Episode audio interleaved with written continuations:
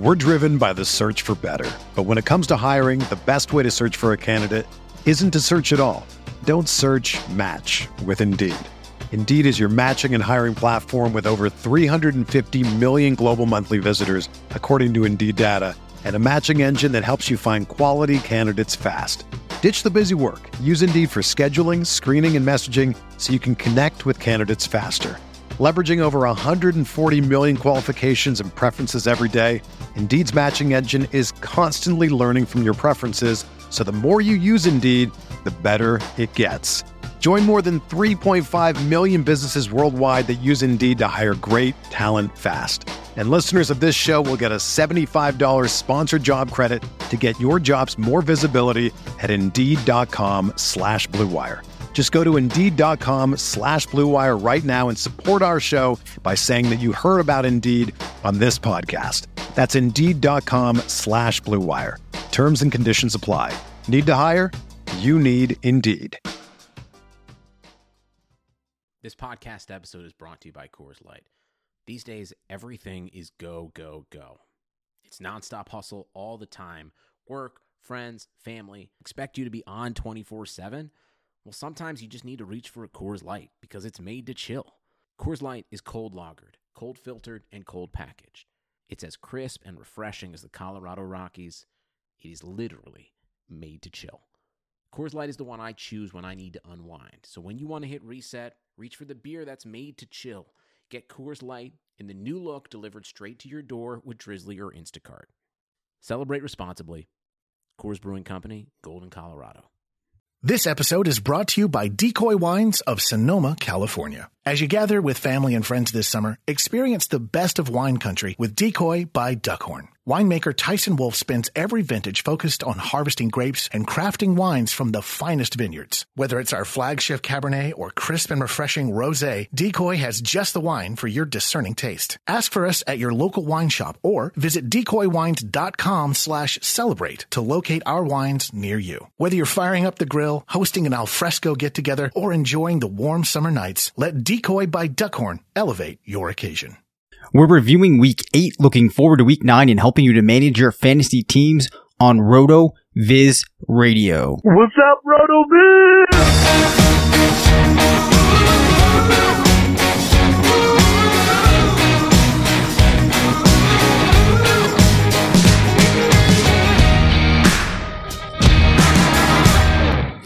Welcome on into RotoViz Radio.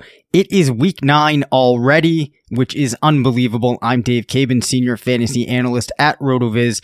This is RotoViz Radio brought to you by MyBookie. I'm joined by Matthew Freedman, editor in chief of Fantasy Labs, part of the Action Network. And I think one of the burning questions right now is how upset were Todd Gurley owners yesterday uh, as the game was drawing to a close for the Rams? Todd Gurley staring down the end zone decides to just take the knee to close out the game for the Rams. Uh, Matt, how upset should people be? Should people be about this, and is it justified? Uh, I don't think people should be too upset by it. Um, you know, he's playing the game. It's it's the smart move. Uh, even if that touchdown cost fantasy players or betters in the short term, uh, in the long term, like it, it's the smart move. Even I think it's even like plus EV from like a fantasy and betting perspective because it means that uh, he's a smart player who is in a system uh, overseen by a smart coach. And in the end, like that ends up uh, being a net positive. Like that will result in more fantasy points uh, compared to someone else who scores the touchdown in that situation, but isn't in as good of an offense. Um, so I don't know. I mean, I understand that like it is temporarily tilting, but like it's funny. So I actually had the other side of it. I was betting the yep. under on his uh, fantasy prop. So I was like, I mean, he, he, he went over anyway. So it ended up not mattering, but I thought it would actually be kind of funny if I ended up winning because he didn't take the touchdown. But, uh, no, he, he screwed me and he screwed people who, who have him. So, uh, he was, you know, just screwing everybody all the way around. Yeah, I mean, I think you have to look at it this way. If you're a Gurley owner, you've gotten so much production from him. And at that point, you know, everything really just would have been a tremendous bonus. I think you just need to shake that one off and move on. Now, another thing I did want to, to mention here, it was brought to my attention that our intro music is now being featured in a commercial for the NFL Pro Shop. I don't know if you were aware of this, Matt. I'm not aware of it. Um, I hope they don't send us some sort of letter saying that we need to stop using this intro music. Where did you pull it from? Actually, don't so, answer that. no, I actually, okay. we legitimately have it. See, we didn't get an exclusive license, but we have an all use license. So we can use it for our show as often as we want, uh, unless anything changes. So it was just very interesting. I think, you know, perhaps what does that say about me as a uh, producer here to pick out music that the NFL Pro Shop felt fit their product enough and it's also matching to our show. I mean, I think that speaks volumes. Yeah, you're clearly a connoisseur of taste. Um, you're you're a market maker of all things that are fashionable, and uh, who knows? There there might be people, you know, like uh, lower higher ups at the NFL who actually listen to the show. That they don't, but there might be. But I mean, I mean, are, but you never know. Yeah, that was the first thing that came to mind for me. So, I mean, I clearly think that I am a trendsetter. There's people out there that like what we're doing and they trust the uh, Dave Caban taste. So, with that behind us, it is time for the Little Lebowski Urban Overachievers of the Week. They're the Little Lebowski Urban Achievers. All right. Uh, let's start off with David Moore. Four targets, four recs, 97 yards, a touchdown, and 20 points. Uh, I personally do not expect this to continue uh, week in and week out. Do you see any promise for more? You shut your face. This is definitely continuing. Um, no, I mean, I, I, don't think it's going to continue like this, but, uh, I, I, feel like very vindicated. Do you remember it was maybe like three or four weeks ago for, uh, one of the, um, like the Matt's number one waiver wire pickup. It was almost like a throwaway, but it was like in deeper down, David Moore. Um, but yeah, like I, I have him in dynasty in every dynasty league I'm in. I have him. Um, because I actually think that he does have long-term potential. So whether or not this is like, we, we shouldn't expect like a 97 yard, you know, one touchdown, you know, perfect completion rate type of game from him every, uh, every week. But, uh, he's increasingly seeing more snaps each week. Um, Brandon Marshall, I don't believe played a snap last week. Like David Moore is like concretely now their number three receiver. And out of the three guys, he's actually like the biggest bodied of them. So like they are looking for him when they get near the end zone. Um, and he was very productive in college. Uh, he played at a small school like uh, East Central Oklahoma, which, and actually, it's not even like East Central Oklahoma. It's East Central in Oklahoma. Like it's it's so small that they don't even like bother to put the name of the state in the school. Wow. Um, but anyway, so like he played at like a small level in college football, but he dominated there. Uh, and he has like the athletic profile. He's like a big bodied guy who has a good, uh, 40 time. Like, I, I think he's sort of like the next legitimate, like late round guy who ends up becoming a, a dominant player in the NFL. All right. Well, I mean, I actually didn't remember you saying that name, or I, I, guess I wasn't paying attention when you said it. So perhaps it was like, I should have invested It was one of those, it. yeah, it was one of those instances where it's like, hey Matt, tell us the one guy you like, and I name like five players, and he was like the last, the last one. so it's easy, it's easy not to remember it but like I'm I'm hyper focused on David Moore just because he's been one of the guys that um like for dynasty leagues and just kind of like for long-term projections like I've been very excited about. He has he has four touchdowns over the last 4 weeks. Like that's not entirely a fluke.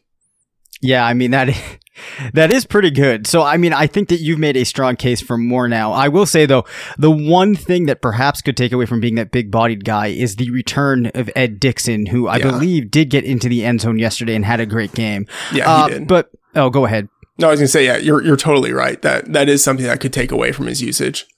Yeah, but I, I still think it, it, you know, it's a name to keep in mind, uh, especially with some of the struggles that we've seen with Doug Baldwin getting back into the swing of things.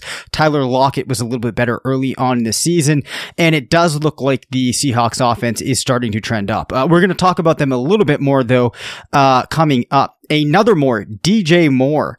Six targets, five recs, 90 yards, and added 39 yards on two rushes. Although I do believe that one of the plays that he had actually kind of came on like a broken play. I forget the specifics of it, but nonetheless, I think this was a very encouraging game for the rookie.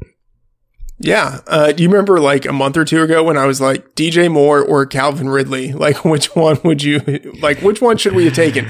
But like DJ, this is like what we want to see out of a rookie, especially like a 21 year old guy who has great athleticism, had great college production, um, was a multifaceted weapon in college. Like, you want to see him starting to be used in a featured role uh, in the second half of his rookie season. So this is like right on target. Uh, it's like a, a blessing, probably like not just for him, but for the team uh, that Torrey Smith wasn't able to play because that means they had to give more snaps to Moore. And at this point, he is just more talented in his career than Torrey Smith is. So uh, yeah, I, I, don't think we're going to be able to see this type of production every week, but I think he. Um, I think pretty quickly he will become the number one receiver in that offense uh, versus Devin Funchess. Like I think he's just the more talented player. Absolutely. And I think the thing that was nice about the performance like this was that we got to confirm that some of those athletic traits that we saw in him coming out of school are going to translate for him. Uh, now, granted, you know, this is one performance, but there's a lot of encouraging signs of what we thought about him is manifesting in the NFL. And I do agree with you that I think that he should soon be the number one option in that offense. Uh, I think he's the better overall receiver compared to Devin Funchess, has a much more complete uh, game. So we will have to see, but very encouraging. Now, a tight end, uh, Jordan Thomas of the Houston Texans, four targets, four recs, two touchdowns yesterday. Granted, only 29 yards uh, in a pretty perform. Or actually, it wasn't yesterday. This was the Thursday nighter, correct? Uh, but yeah. nonetheless, a solid performance for Thomas. Do you see in this offense uh, with Will Fuller very disappointingly? I feel very bad for him, uh, tearing his ACL out for the season now. Does that open up a role for a player like Thomas in Houston? Maybe. Um, I mean, this is like the Michael Roberts special. Like, you know, like two weeks ago, Roberts came out of nowhere and had a, a two touchdown game. Yeah. Um, yeah, I mean, I, I, think it's basically impossible to say if something like this, if so, I think this will be the best game that Thomas has all season. Um, he it was a sixth round rookie, you know, like enter, entering this game, uh, who, you know, was ostensibly a starter, but getting very few targets. And he still had only four targets. Like, you know, that's the highest he's yep. had for this season. Um, I don't know. He's not someone I would look to add on waivers. Yeah, I'm with you uh, in that regard as well. I think that it's very possible this is the best fantasy performance you could ever see from a guy like Jordan Thomas. So you have to be careful to read too much into it. Uh, could he have another game or two? Certainly, but I don't think he's the type of guy that you're going to feel good about putting in your lineup. Granted, a lot of these tight ends in that range, you're not going to, but there's likely a move that would be better overall for your team, uh, unless of course you're very stacked and just want to stash him. Uh, so that is how I would view Thomas making our way along, George Costanza Slackers of the Week. Listen, let me ask you a question. Could you uh, expand the space underneath the desk? You know, give it a little more uh, headroom. Kenny Golladay, one target, one rec, 12 yards yesterday. This gets into that interesting Marvin Jones Kenny Golladay split that we've talked about in the past. Jones, two touchdowns, 10 targets. Uh, I guess there is some reports coming out today that it looks like the Lions could be trying to drum up interest in Golden Tate. Uh, so that's probably going to factor into our conversation here. I don't think I would panic on Golladay. Um, and if Tate does move, then I think you're fine. But nonetheless, it does create kind of an interesting situation for Golladay owners. Yeah, I mean, he's been a, a boomer bust guy, uh, his, his entire career. I mean, one thing in this, I mean, you don't see this on the stat sheet, but, um, before this Seattle game, he had a touchdown that was called back because like of an offensive line hands the face penalty uh, in week seven. In week five, uh, so they were on bye in week six. So the game before that, uh, in week five, he had another touchdown called back because like of again like another sort of like ticky tack offensive line penalty. So like he's if you had factored those in, you would just look at this one game as like a, a unfortunate blip on the radar, uh, next to these other fantastic outings. Um, I'm not, I'm not worrying about him. I'm not looking to trade him. Uh, I think if you have him, you start him if, if, if you're in a position where you want someone who has a lot of volatility. Um, I think it's just sort of like business as usual. This is like a typical Kenny Golladay, uh, like bottom of the, the barrel, like bad week that you should expect every once in a while. Like it comes accompanied with great games too. He's just this type of player. And I think that one of the things that would be tempting to do is because he's still a younger player, let this cloud your perception of him. But even very good guys that could be consistently wide receiver two, wide receiver type of, or wide receiver three type of guys will still have bad games. I mean, he opened with 18, 21, 17, 11, 20 fantasy points. He's had two down weeks, but I don't think that you need to read too much into this, uh, as I think the odds are pretty high that he'll recover and get back to those performances that we've seen prior. T.Y. Hilton, one of five targets caught yesterday, only 34 yards. I think it's notable that Jack Doyle was back in the lineup. He put up 16 fantasy points, went six out of seven in a touchdown. Eric Ebron went three of three with a touchdown. Not to say that those two players will necessarily detract a whole lot of opportunity uh, from Hilton, but I do think their performances were notable as we did see the receiving game in some regards working for Indianapolis, but Hilton struggled. Uh, Anthony Amico and I were talking on RotoViz Live on Sunday, and he still feels very good about Hilton. I don't know where I am on Hilton. I don't think I'm quite as high as others. Where are you on Hilton right now? Yeah, I still really like him. Um, I think he's going to be someone who has volatility. Uh, unfortunate that he had only five targets. I think he had four the week before. Um, so that's a little bit, uh, I don't know, concerning, but like, I think, I think the target share is something that's going to increase. So he's still the number one receiver for a, uh, a very good quarterback and an offense that is humming right now. So I, I still totally want him. Yeah, and to put things in perspective, you're correct. Last week uh, against Buffalo, or I'll say week seven at this point, he went four on f- four recs, four targets, uh, only 25 yards, but two touchdowns in a non kind of TY type of game there. But nonetheless, this is probably just a, a bit of a blip. To close things out uh, for the slackers of the week, Isaiah Crowell not helped by game script in this game, uh, but with Bilal Powell not available, we saw the Jets turn to Trenton Cannon, uh, who I think is actually a pretty talented rookie. He saw some snaps on receiving downs.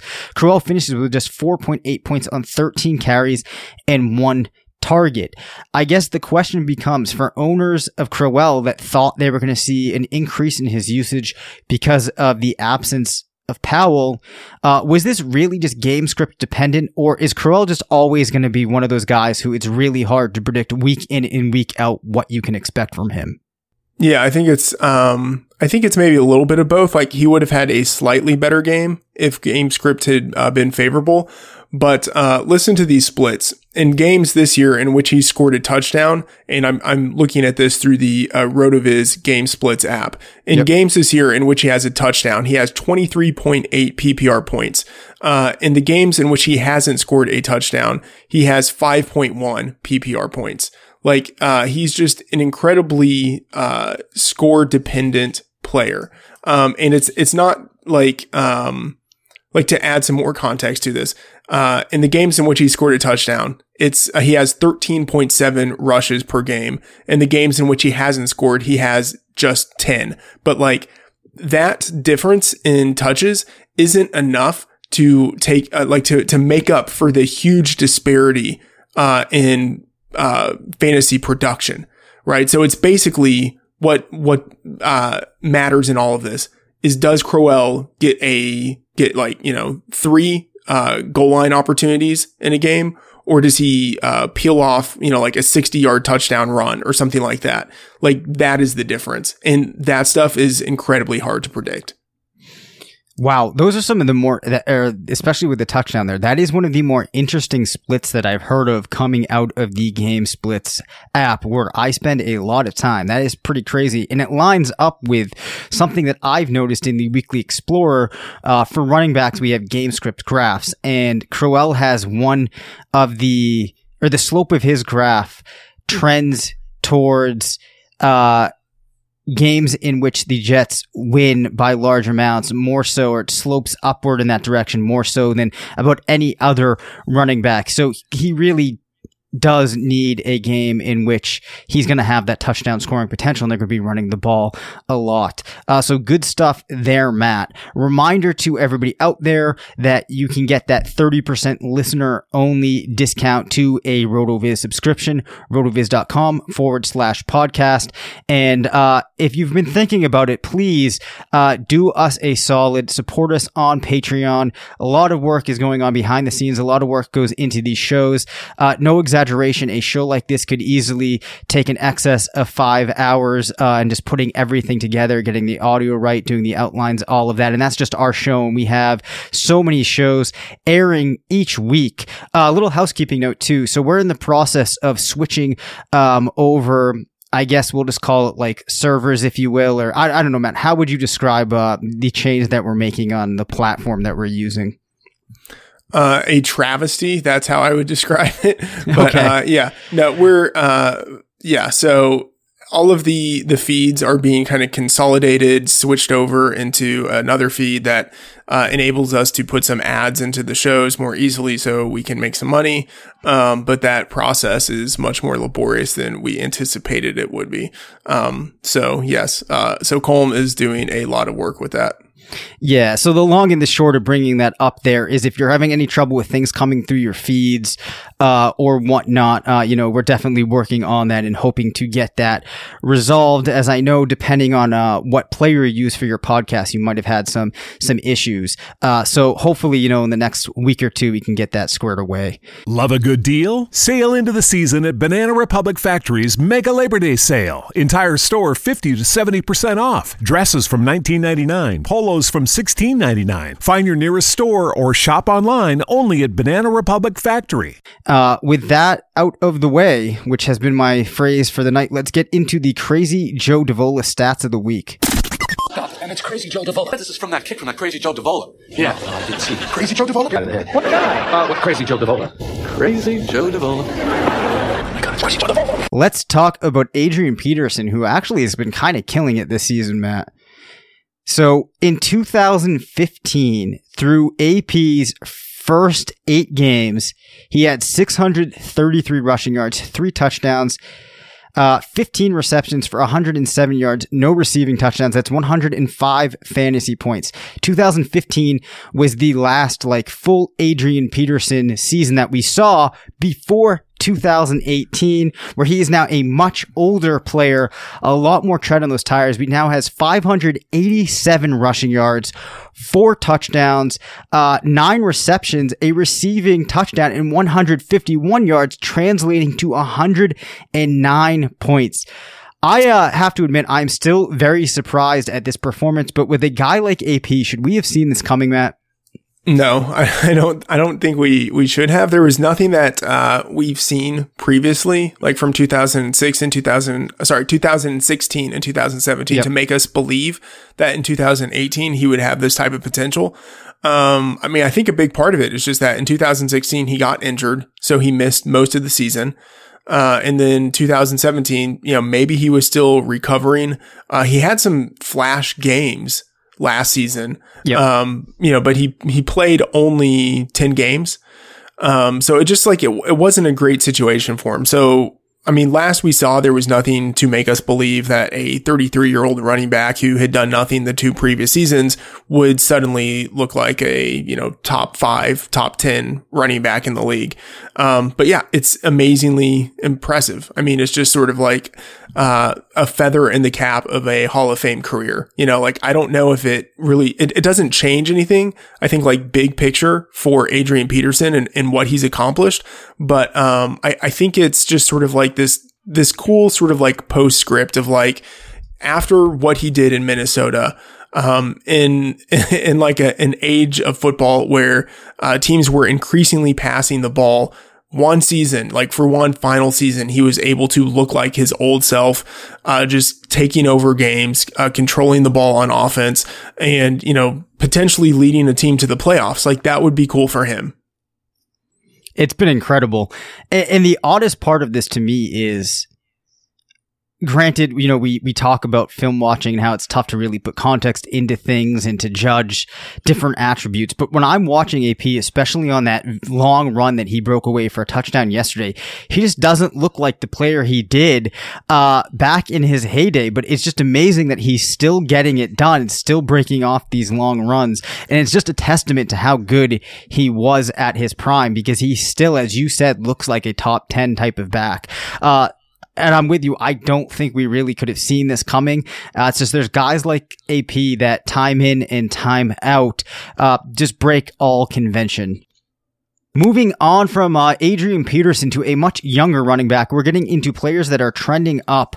Marlon Mack against Buffalo in week seven, puts up 32 fantasy points, put up 29 against Oakland, uh, with his yardage in those games being 126 and 132, has added extra yardage, uh, through the ground.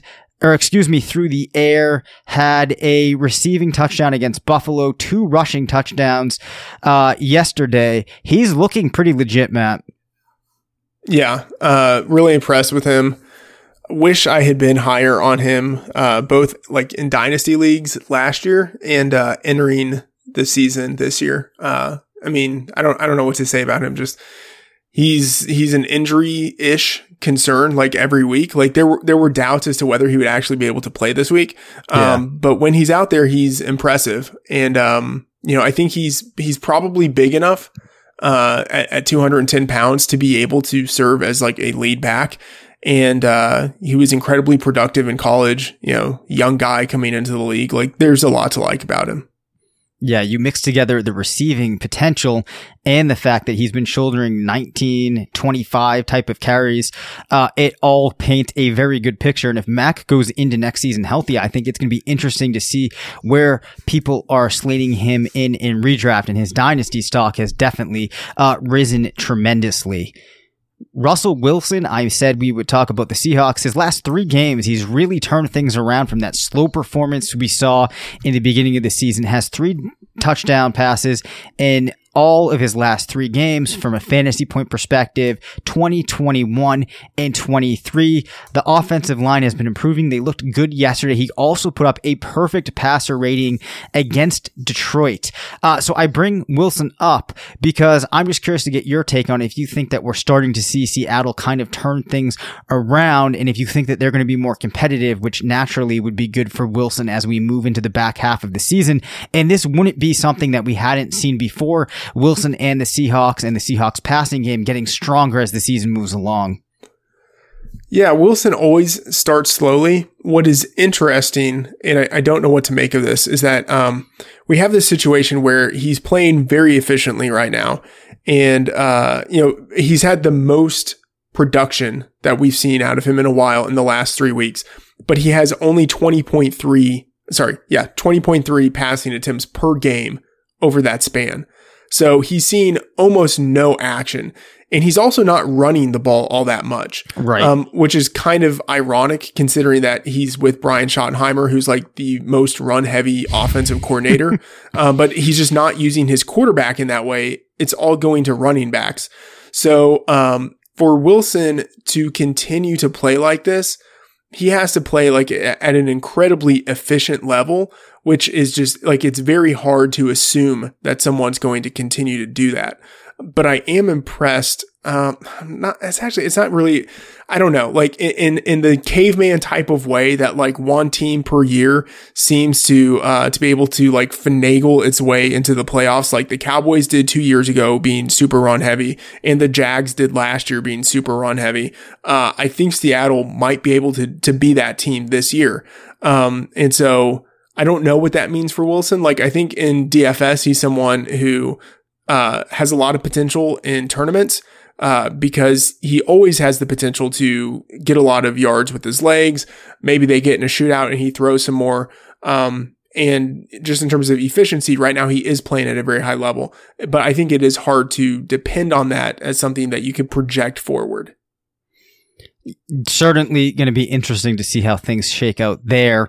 And as you said, the limited attempts, uh, one thing that I have seen when you look at correlations with quarterbacks and fantasy points is that compared to other positions, the opportunity isn't as paramount, but it is important because if you have the receivers in that offense, naturally they're going to need the opportunity. And if Wilson's only throwing 20 times a game, that does not give his receivers a whole lot of opportunity to work with. Moving along, Dallas Goedert, the rookie tight end for Philadelphia. I have my answer to this, but I, and, and my answer is if the question you pose can he be useful every week? I would say no, but it is worth noting back to back touchdown games, uh, 14.3 points last week, 10.2 this week. But the key thing is he only saw one target yesterday, averaging 38 yards across those two games with the touchdowns in a season in which the tight ends I've heard described as garbage. Is he worth looking into? Uh, I, I don't think so um, maybe in a really good streaming opportunity, but uh, I don't know. Like tight end scoring is a lot of it is predicated on whether a guy gets a touchdown or yeah. not, and that's really hard to predict. So no, like I don't. I mean, if Ertz is injured, I think Goedert becomes like a I don't know, like top eight tight end almost immediately, maybe even top five. Um, but I mean, you can't roster a a backup tight end um, under the you know possibility that the guy starting in front of him is going to get injured. Like you just can't use a roster spot on that. Yeah, that is definitely not a uh, winning strategy. Uh, opposite side of the fence, three players on the decline. We talked about Adrian Peterson revitalizing his career in Washington. Under center, Alex Smith, who I was hoping could take some of what he put together in Kansas City with him to uh, the capital. It has just not happened. He's not gone over 20 points once this season, only eight passing touchdowns in the last three games, just averaging 173 yards through the air. He's gone under 15 points in more than half of his games. I'm not really sure if there's any uh, fantasy takeaways here. I just thought it was notable and the passing game has been a bit of a disappointment as well. They do have a favorable upcoming schedule, but I'm not sure that things can turn around even with the most favorable of schedules on the horizon. Yeah, uh, a couple of things. One, if you look at the RotoViz splits app and you look at his splits with Tyreek Hill and without Tyreek Hill, like over his career, it's, you know, like a very stark contrast. And then, uh, and, and there's no one who's Tyreek Hill esque on his team. Yep. Uh, and then right now, like there are 29 quarterbacks in the league who have at least one game with 300 yards passing. Uh, and Alex Smith is not one of those guys. There are like guys who are uh, really not good NFL players who are on that list. Like Brock Osweiler is on that list. Alex Smith is not on that list. Like I, he, I don't know. I mean, I would bet that he ends the season not on that list. But I mean, I, I don't know. He's, he's no one who should be in a starting lineup ever. Right. I think that it, it, it it actually to me is very disappointing. Not in that i thought smith would actually be able to translate what he was doing but i thought at the very least he could be the type of guy who could give you a week here give you a week there.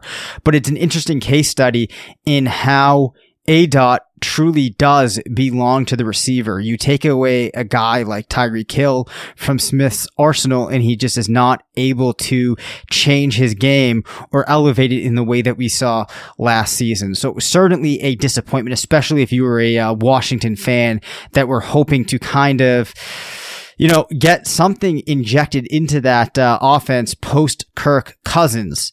So Jordy Nelson, Amari Cooper gets traded to Dallas which maybe we'll have time to talk about later, Matt. Still, he drew just four targets yesterday, only five points over the last two weeks.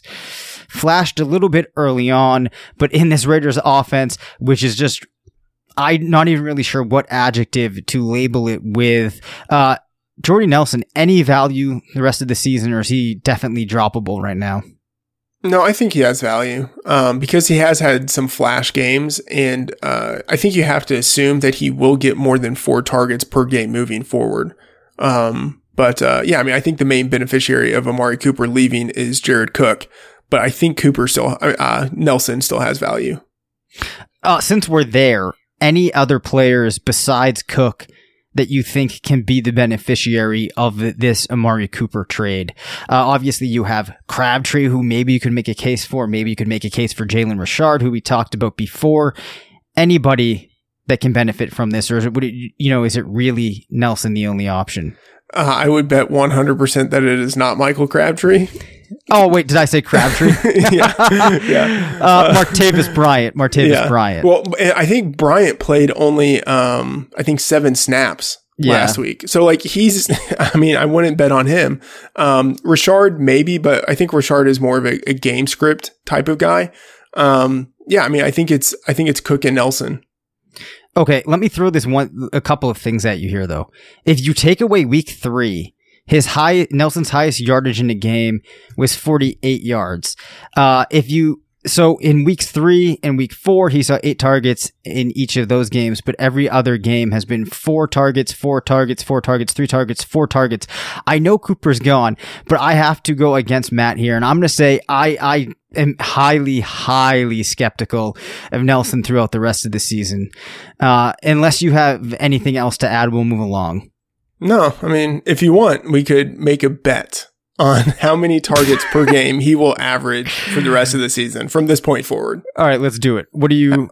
How do you want to frame what, this? do you What do you think is a fair over under? I, I'll I'd take the over. You would take the under. I'll take um, the under on five point seven targets. Five. Oh, okay. Um.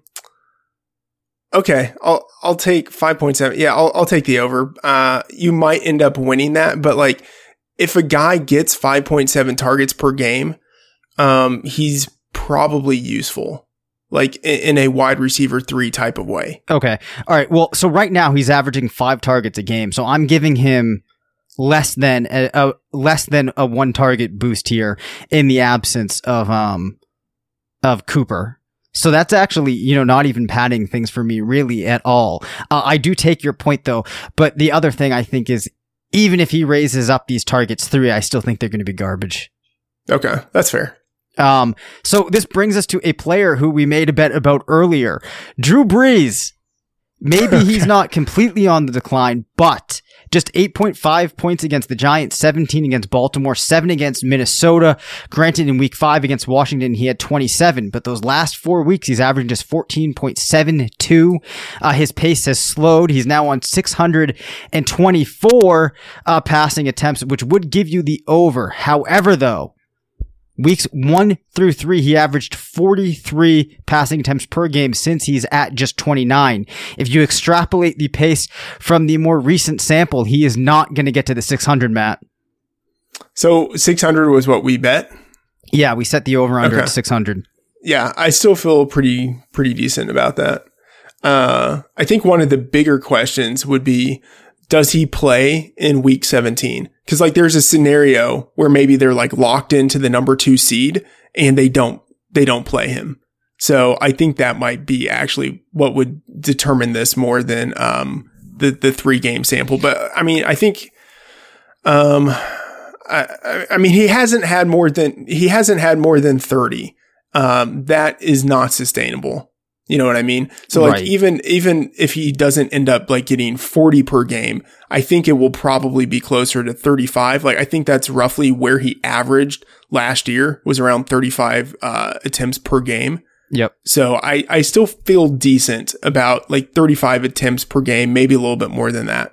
Okay, I, I, have another question, uh, and if this eats into our time on the other things, I think it's worth asking. So, a player like Brees, who has a tremendous start to the season and they start to fade off. If by the end of the season he's just an average player, do you think that for a guy like Brees, this season could still be considered a success from a fantasy perspective?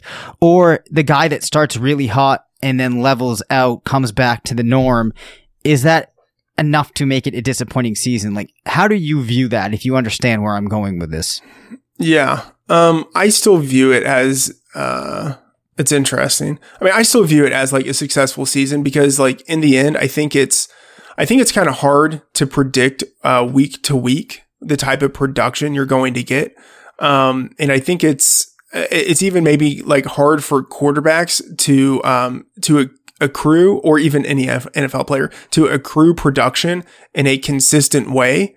Um, but I think at the end of the season, if you have a guy who like over the entire sample had good production and played every game and on a, a per game basis still had uh, good production, then that's a successful season, even though if there are periods of time where he's not as inconsistent. And, and I think there might be like a narrative that you could put on top of the like he started out hot and then he cooled off, especially like guys who are older like Brees or Brady yep. or something like that. Uh, you know, and, and, it is a game of attrition. So uh, I can see how how that comes into it.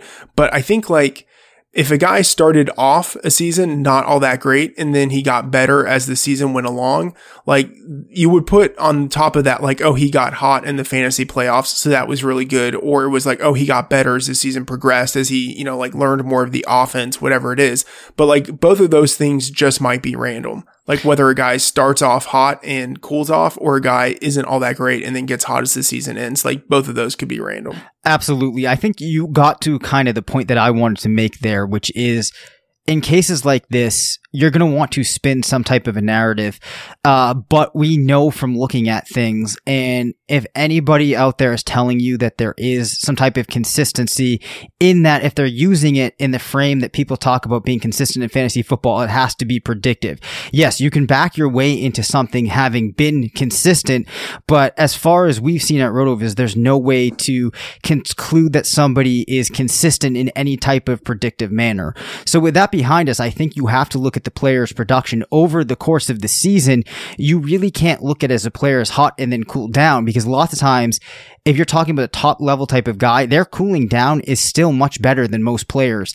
Uh, or looking at a player getting hot in the fantasy playoffs, you, you know, like you said, you can look at it the other way and you could say, well, that player hurt you in the beginning of the season. So I think it's real dangerous to look at things like that. And you have to look at the player's whole body of work throughout the season, regardless of when it came. That's something probably, uh, I'd like to dive into more during the off season. Uh, but we have a couple of different things to tell you about tonight.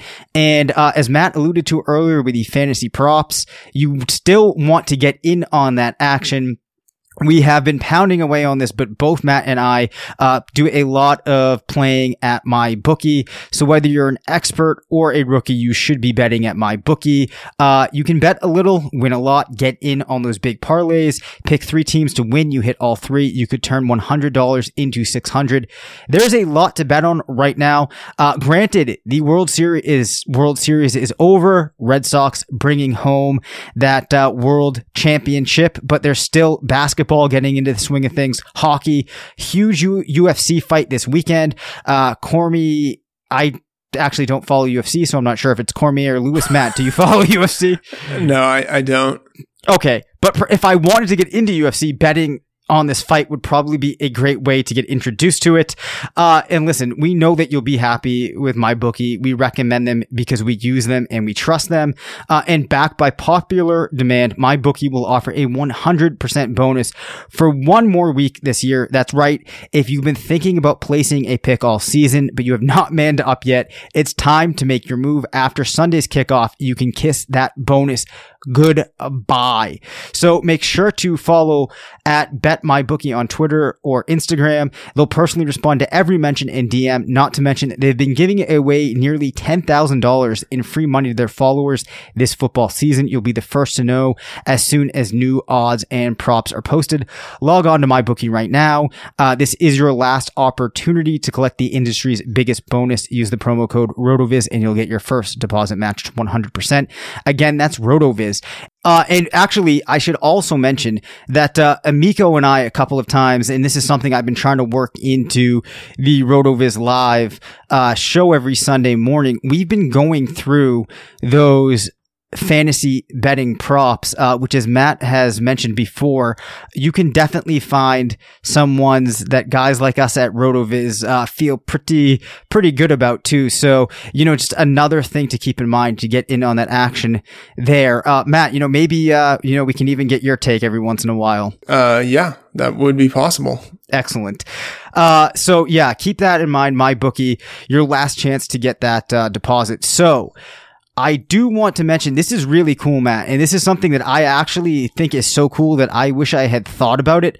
Uh, but we want to tell you about a brand new fantasy football startup company called FFBcast. They believe that every fantasy league is especially unique and deserves its own media coverage. What that means is that FFBcast provides services in creating custom podcast episodes for your fantasy league. You heard me right. That is your fantasy league and it can now have its own podcast. Just go to ffbcast.com to order season long podcasts or individual episodes. You can also support their mission by going to kickstarter.com and searching for fantasy football podcasts. They've partnered with some of the best industry experts who made themselves available to do guest appearances on your podcast to talk about your league. This is really cool, Matt. Uh, so it's basically you sign your league up and they are doing a custom podcast uh, that feels like a full on show covering the league, but it's your specific fantasy league. And I actually think it's such a cool idea. I actually am upset that I did not think about that. Uh, FFBcast is currently doing a special promotion for Twitter followers to get a free trial episode. So check them out at FFBcast on Twitter. You can also pre-order for the 2019 season by going to ffbcast.com. That's ffbcast.com, your fantasy leagues media coverage company. And I just just think that's the coolest thing. So I really recommend that people at least go out to the site, uh, check out what they have and really think about doing it. Cause I think that that would just be such a fun thing to do in your league. And again, I think it's a tremendous, tremendous idea. This episode is brought to you by Decoy Wines of Sonoma, California. As you gather with family and friends this summer, experience the best of wine country with Decoy by Duckhorn. Winemaker Tyson Wolf spends every vintage focused on harvesting grapes and crafting wines from the finest vineyards. Whether it's our flagship Cabernet or crisp and refreshing Rosé, Decoy has just the wine for your discerning taste. Ask for us at your local wine shop or visit decoywines.com slash celebrate to locate our wines near you. Whether you're firing up the grill, hosting an alfresco get-together, or enjoying the warm summer nights, let Decoy by Duckhorn elevate your occasion. It's the sale you've been waiting for. Now through Monday, get a huge 50% off the styles you need now with 50% off all jeans, 50% off all dresses, and 50% off all tees. That's right, 50% off. Jeans start at 15 bucks for adults, 10 bucks for kids. Want fashion in a flash? Buy online and pick up in store for free. Hurry, the sale ends Monday at Old Navy and OldNavy.com. Valid 829 to 92 excludes in-store clearance, jumpsuits, rompers, bubbles, active license, and men's package tees. We're going to go through top three units with favorable upcoming schedules. Uh, the Jets running backs. So calling back up uh, Crowell. They have Miami, who ranks 31 next week, then Buffalo 18. Then they're on bye in the New England, uh, who is 22. So very favorable for them. Carolina's wide receivers, who we talked about, they have Tampa Bay, who ranks 31 next week. Should be a lot of opportunity. Pitt 19 and Detroit 26. Baltimore tight ends. If you need some tight end production, they have Pitt, who ranks 28. Then they're on bye. Then Cincinnati 27, Oakland 29. Top three units with difficult upcoming schedules. Seattle's running backs face a gauntlet. They have the Chargers who rank eight, the Rams who rank 11, Green Bay who ranks, who ranks seven, Carolina 17, San Francisco 13, Minnesota 15, then San Francisco 13. Uh, so it could be tough sledding for Chris Carson and company. Um, who else do we have? The Chargers wide receivers. They face Seattle rank seven, Oakland six, Denver five, and Arizona 11. Uh, so unfortunately, uh, that might slow down their receiving core. Then the San Francisco wide receivers. I've seen, uh, Marquise Goodwin available on waivers. Unfortunately, they have Oakland who's six, Giants three, then they're on bye. Then they do have Tampa Bay who's 31, but followed up by Seattle, Denver, Seattle, and then Chicago. Seattle's ranked seven, Denver fifth, Chicago 16.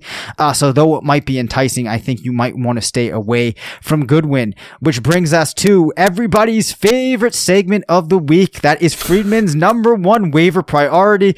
I've been waiting to make a drop for it, but I have not found the time. So I'm just going to kind of get uh, real excited for you there, Matt. What do you have?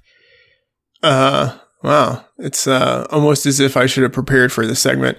Uh, okay. I have a few players. Okay. Uh, I normally don't talk about quarterbacks, but Ooh, Ryan ooh. Ryan Fitzpatrick, uh, I am sure, is out there in almost every league, and and he's going to be the starter next week. Uh, I think it's possible he really could be the starter for a substantial uh, Yeah. chunk of Yeah. the time moving forward. Because I like, I think this is actually a question to throw to you. Like, do you think they've decided that they are done with Jameis Winston? Yeah, I do. I do. Okay. I mean, because I think that performance this weekend, obviously, it was bad. But if you go back to the other games that he's actually been in, you know, he's probably done enough, or he's had enough good, I guess, to balance out the bad. Uh, you know, at this point, it really feels like this is the, uh, you know, straw that broke the camel's back. They're moving on. Okay. So, assuming that they believe they want no part of him moving forward, um, they can't start him in any future games because if he gets injured, his option for next year is guaranteed. So, like they are they are in a position where if they know they are done with him, they they really have to commit not to using him, which means that I think like they are much more willing to ride the Fitzpatrick train, like for all of its ups and downs, uh, which makes him, I think, really enticing as someone you could pick up who could win a lot of games moving forward for the rest of the season. So like, I think he's not just like a streamer type of guy. I think he's someone who has a lot of potential given the receiving weapons in that offense. So he's someone I'm, I'm interested in. I don't really see anyone at the running back position. Uh, at wide receiver, there are some players who are interesting, but, uh, David Moore might be the most interesting out of them. Um, because like he's with a, a, an offense that is scoring. He does have a good quarterback. And, uh, I think he is sort of like the red zone guy on that team now. Uh, and then at tight end, I don't, I mean, I don't know how much I want to really buy into this, but, um, I mean, I'm looking at this. Like there's one league where OJ Howard is still available, but that he's only available in like 17% That's of leagues. So that's just, Yeah. that's, that's aberrant. But someone who is out there, um, in many more leagues is Jack Doyle. Uh, I'm looking and in Yahoo leagues, it looks like he's owned in only 26% of leagues. Wow. Like he should be snapped up immediately. Absolutely. If he's, if he's out there in your Absolutely. league, because like he's, he's a high volume guy in an offense that is, uh, really playing well. Yep. Yeah, I had Doyle as my fifth, my fifth ranked and projected fifth highest scoring tight end heading into the season, and not a lot has changed and has changed, and that was factoring in Ebron. And I actually think that uh, you know Ebron doing well is perfectly fine. So I'm with you there. Uh, any other names? If not, I have one I want to add to the list. Yeah, maybe if you're really diving deep at tight end, maybe Chris Herndon uh, with the Jets. Uh, he scored touchdowns in three straight games, and like there's some flukiness there, but like he is getting targeted in the red zone, and he is in an offense that right now is lacking a lot of wide receiver options. Um, like their top two, like top three wide receivers are injured. So um, he's basically playing as kind of like a slot receiver for them. So I mean, there's there's some potential there. He's a he's a high upside guy who's a rookie, uh, like athletic guy, kind of starting to come into his own. So even if it's like this is sort of like a forward looking call of like maybe he doesn't actually get it done this year, but like I think at some point he becomes a pretty legit player. Okay. Yeah, definitely something to keep in mind. The final name, uh, I'm not sure what his percentage is, but I think it's possible he's out there, and that's Courtland Sutton. I think, uh, given the possibility that there's a trade made with the other wide receivers and the fact that he actually has been one of those guys who's getting you somewhat, uh, reliable production week in and week out around nine fantasy points that's not going to win you a matchup, but it can help you in a week where you need to sub him in so that you don't lose it. I think he's somebody you have to consider adding. Yeah, I like that. He does have a lot of upside. Absolutely. Fantasy games of the upcoming week. Awesome game. Rams Saints at 425 on Sunday should be an absolute feast of uh, points in that game. And then this one I am extremely excited about as I will be at it. That's Green Bay at New England on Sunday night. Nice. The um the Rams Saints game right now that has an over under of 60, which is really high. Uh and amazingly, right now at MyBookie, the Rams are one point underdogs. Wow. You know, like I don't know if we've ever seen an undefeated team this far into the season as an underdog. Um, so that's something to pay attention to. And then Green Bay, New England, that line hasn't released yet because Green Bay's playing. Oh, sorry, New England New is England's playing, playing, on yeah. Monday night. Yeah, so hasn't released yet, but uh, I imagine that will also be a a pretty high uh, game total. Yeah, I, I I expect that it will, and then obviously you have the added level of uh, Brady Rodgers. So that game should be excellent. Uh, we do have a couple of minutes for the tough call. Uh, if I spent a collective 25% of fab on Mostert and Bibbs in the last two weeks, uh, can I drop them already? Should I? I think what this is kind of getting at is if you use a lot of fab on players, how should you view it when you realize that, you know, you might not, uh, the additions might not manifest into any dividends. Yeah. So um, when you make a mistake, you shouldn't compound it with another mistake. Right. So uh, I think the mistake was probably spending. I mean, maybe it wasn't, just depending on what your needs were and what was available on the waiver wire. But maybe you made a mistake in spending 25% of your budget on those two guys. Um, but they, I imagine, given the average league out there, that they are not the types of guys you want in your lineup moving forward. So yeah, I think you can probably cut them. I imagine there there must be better players on waivers out there.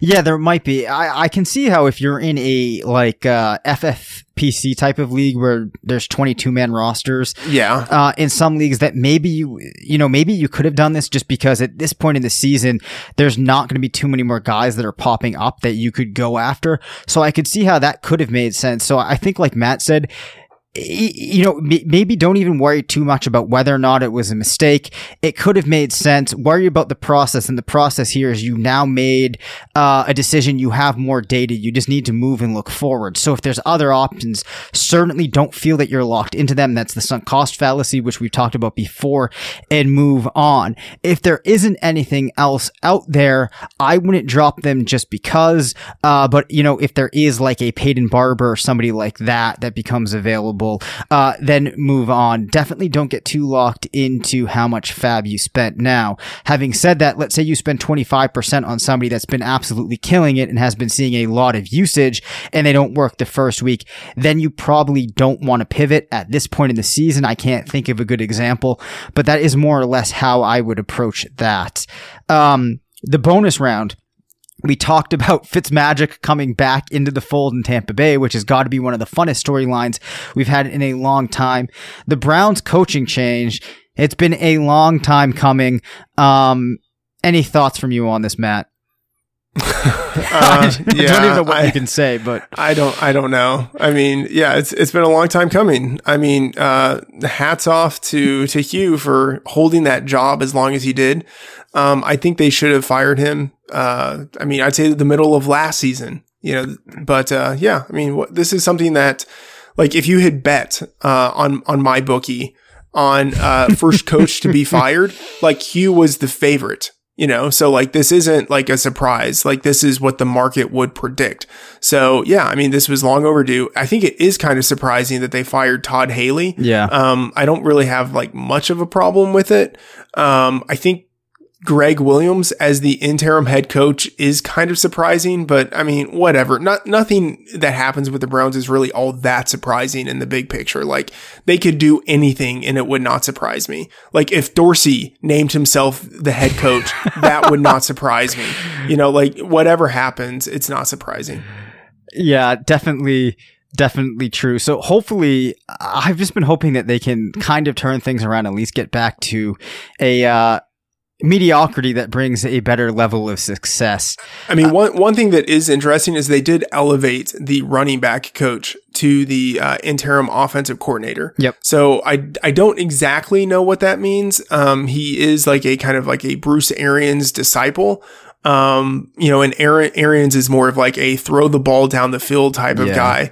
Um, but I don't know, like that doesn't like I think running back coach, and I don't think that that is the type of guy who is going to just throw the ball all over the place. So like I will be curious to see what it means for uh changing in play calling. Yep. Um, you don't even need to give any explanation. You can just say the name of the team as we're drawing short on time here. Demaryius Thomas, if he does get traded, what's the team that you want to see him land with? Waivers.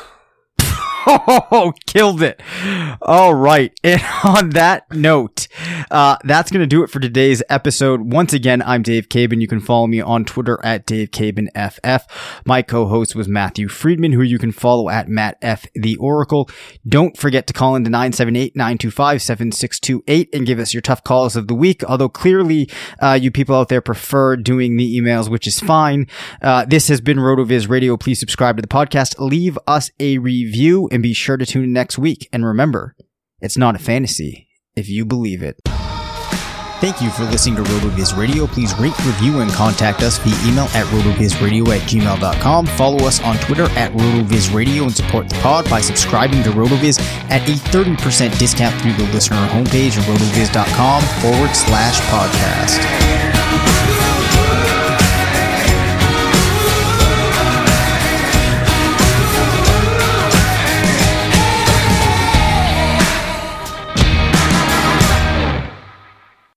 This episode is brought to you by Decoy Wines of Sonoma, California. As you gather with family and friends this summer, experience the best of wine country with Decoy by Duckhorn. Winemaker Tyson Wolf spends every vintage focused on harvesting grapes and crafting wines from the finest vineyards. Whether it's our flagship Cabernet or crisp and refreshing Rosé, Decoy has just the wine for your discerning taste. Ask for us at your local wine shop or visit decoywines.com slash celebrate to locate our wines near you. Whether you're firing up the grill, hosting an alfresco get-together, or enjoying the warm summer nights, let Decoy by Duckhorn elevate your occasion. It's the sale you've been waiting for. Now through Monday, get a huge 50% off the styles you need now with 50% off all jeans, 50% off all dresses, and 50% off all tees. That's right, 50% off. Jeans start at 15 bucks for adults, 10 bucks for kids. Want fashion in a flash? Buy online and pick up in store for free. Hurry, the sale ends Monday at Old Navy and OldNavy.com. Valid 829 to 92 excludes in-store clearance, jumpsuits, rompers, bubbles, active license, and men's package tees.